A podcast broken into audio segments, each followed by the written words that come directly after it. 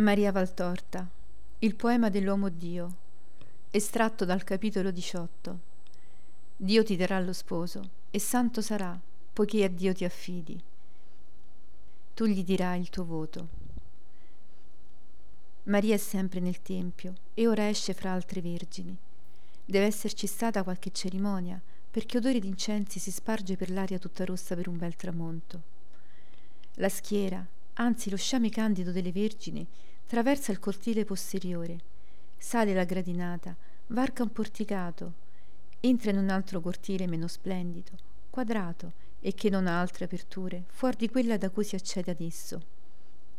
Deve essere quello dedicato ad accogliere le piccole dimore delle vergini adibite al Tempio. Tutte parlano tra di loro. Maria tace. Soltanto prima di separarsi dalle altre, le saluta con affetto e poi si dirige alla sua stanzetta. La raggiunge una maestra, non vecchia come Anna, ma già anziana. Maria, il sommo sacerdote ti attende. Maria la guarda lievemente stupita, ma non fa domande. Risponde soltanto: Mi affretto a lui. Nell'ampia sala, oltre al sommo sacerdote, tutto bello nelle sue vesti, vi è Zaccaria e Anna di Fanuel. Maria fa un profondo inchino sulla soglia e non avanza. Non avanza finché il sommo sacerdote non le dice Avanzati Maria, non temere. Maria rialza persona e viso e viene avanti lentamente, non per malavoglia, ma per un involontario che di solenne, che la fa apparire ancora più donna. Anna le sorride per incoraggiarla e Zaccaria la saluta. La pace a te, cugina, il pontefice la osserva attentamente e poi a Zaccaria. È palese in lei la stirpe di Davide Aronne. Figlia, io so la tua grazia e bontà. So che ogni giorno tu crescessi scienza e grazia agli occhi di Dio e degli uomini. So che la voce di Dio mormora al tuo cuore le sue parole più dolci. So che sei il fiore del Tempio di Dio. E vorrei che il tuo profumo continuasse a salire con gli incensi ad ogni nuovo giorno. Ma la legge dice altre parole. Tu non sei più una fanciulla ormai, ma una donna. Ed ogni donna deve essere sposa in Israele per portare il suo maschio al Signore. Tu seguirai l'ordine della legge. Non temere, non arrossire. Ho presente la tua regalità. Già te ne tutela la legge, che ordina che ad ogni uomo sia data la donna della sua stirpe ma anche ciò non fosse, io lo farei per non corrompere il tuo magnifico sangue. Non conosci alcuno della stirpe, o oh Maria, che possa esserti sposo? Maria alza un viso tutto rosso di pudore e sul quale, al ciglio delle palpebre, sprende un primo brillio di pianto e con voce trepida risponde: Nessuno non può conoscere alcuno, poiché entrò qui nella purizia, e la stirpe di Davide è troppo dispersa e percossa per permettere che diversi rami si riuniscano come fronda a far chioma della palma regale, dice Zaccaria. Allora daremo a Dio la scelta. Le lacrime fin lì trattenute sgorgano e cadono sino alla bocca tremante, e Maria getta uno sguardo supplice alla sua maestra dice Anna in suo aiuto. Maria si è promessa al Signore per la sua gloria e la salvezza di Israele. Non era che una bambina che compitava appena e già si era legata da voto. Allora il tuo pianto è per questo, non per la resistenza alla legge. Per questo, non altro. Io ti ubbidisco, sacerdote di Dio. Questo conferma quanto sempre mi fu detto di te. Da quanti anni sei vergine? Da sempre, io credo. Non ancora ero in questo tempio e già il Signore m'ero data. Ma non sei tu la piccola che venissi or sono dodici inverni a chiedermi di entrare? Lo sono. E come puoi dire che eri già di Dio allora? Se guardo indietro, io mi ritrovo vergine.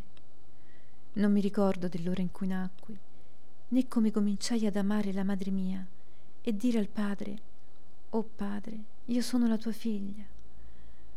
Ma ricordo, ne so quando ebbe inizio, d'aver dato a Dio il mio cuore.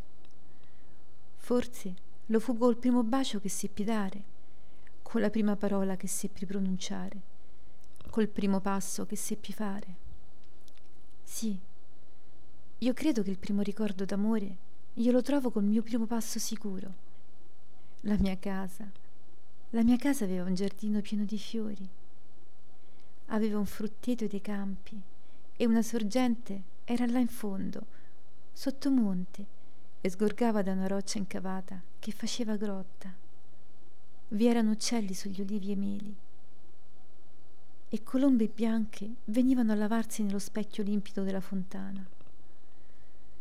Non mi ricordavo più di tutto questo, perché avevo messo tutto il mio cuore in Dio. E fuorché il padre e la madre, amati in vita e morte, ogni altra cosa della terra si era dileguata dal mio cuore. Ma tu mi fai pensare, sacerdote. Devo cercare quando mi detti addio. E le cose dei primi anni tornano. Io amavo quella grotta perché più dolce del canto dell'acqua e degli uccelli, vi udivo una voce che mi diceva Vieni, mia diletta. Io amavo quelle erbe diamantate di gocce sonore, perché in esse vedevo il segno del mio Signore, e mi perdevo a dirmi Vedi com'è grande il tuo Dio, anima mia. Colui che ha fatto i cedri del Libano, ha fatto queste fogliette che piegano sotto il peso di un moscerino, per gioia del tuo occhio e per riparo al tuo piccolo piede. Io amavo quel silenzio di cose pure, il vento lieve, l'acqua d'argento, la mondezza delle colombe. Amavo quella pace che vegliava sulla grotticella. E non so, mi pareva che una voce dicesse, a me, proprio a me, vieni tu, liva speciosa, vieni tu, dolce pomo, vieni tu, fonte sigillata, vieni tu, colomba mia. Dolce l'amore del padre e della madre, dolce la loro voce che mi chiamava, ma questa... Nel terrestre paradiso, penso che così lo disse colei che fu colpevole, né so come poté preferire un sibilo a questa voce d'amore, come poté appetire ad altra conoscenza che non fosse Dio. Con le labbra che ancora sapevano di latte materno, ma col cuore ebbro del celeste miele, io allora ho detto, ecco, io vengo, tua, né altro, Signore, avrà la mia carne fuor di te, Signore, come altro amore non ha il mio spirito. E nel dirlo mi pareva di ridire cose già dette compiere un rito già compiuto.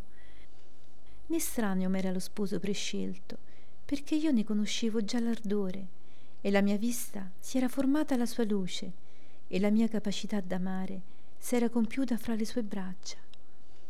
Quando? Non so. Oltre la vita, direi, perché sento di averlo sempre avuto e che egli mi ha sempre avuta e che io sono poiché egli mi ha voluta per la gioia del suo spirito e del mio. Ora obbedisco, sacerdote, ma dimmi tu come io devo agire. Non ho padre e madre, sii tu la mia guida. Dio ti darà lo sposo e santo sarà, poiché a Dio ti affidi. Tu gli dirai il tuo voto e lui accetterà. Lo spero.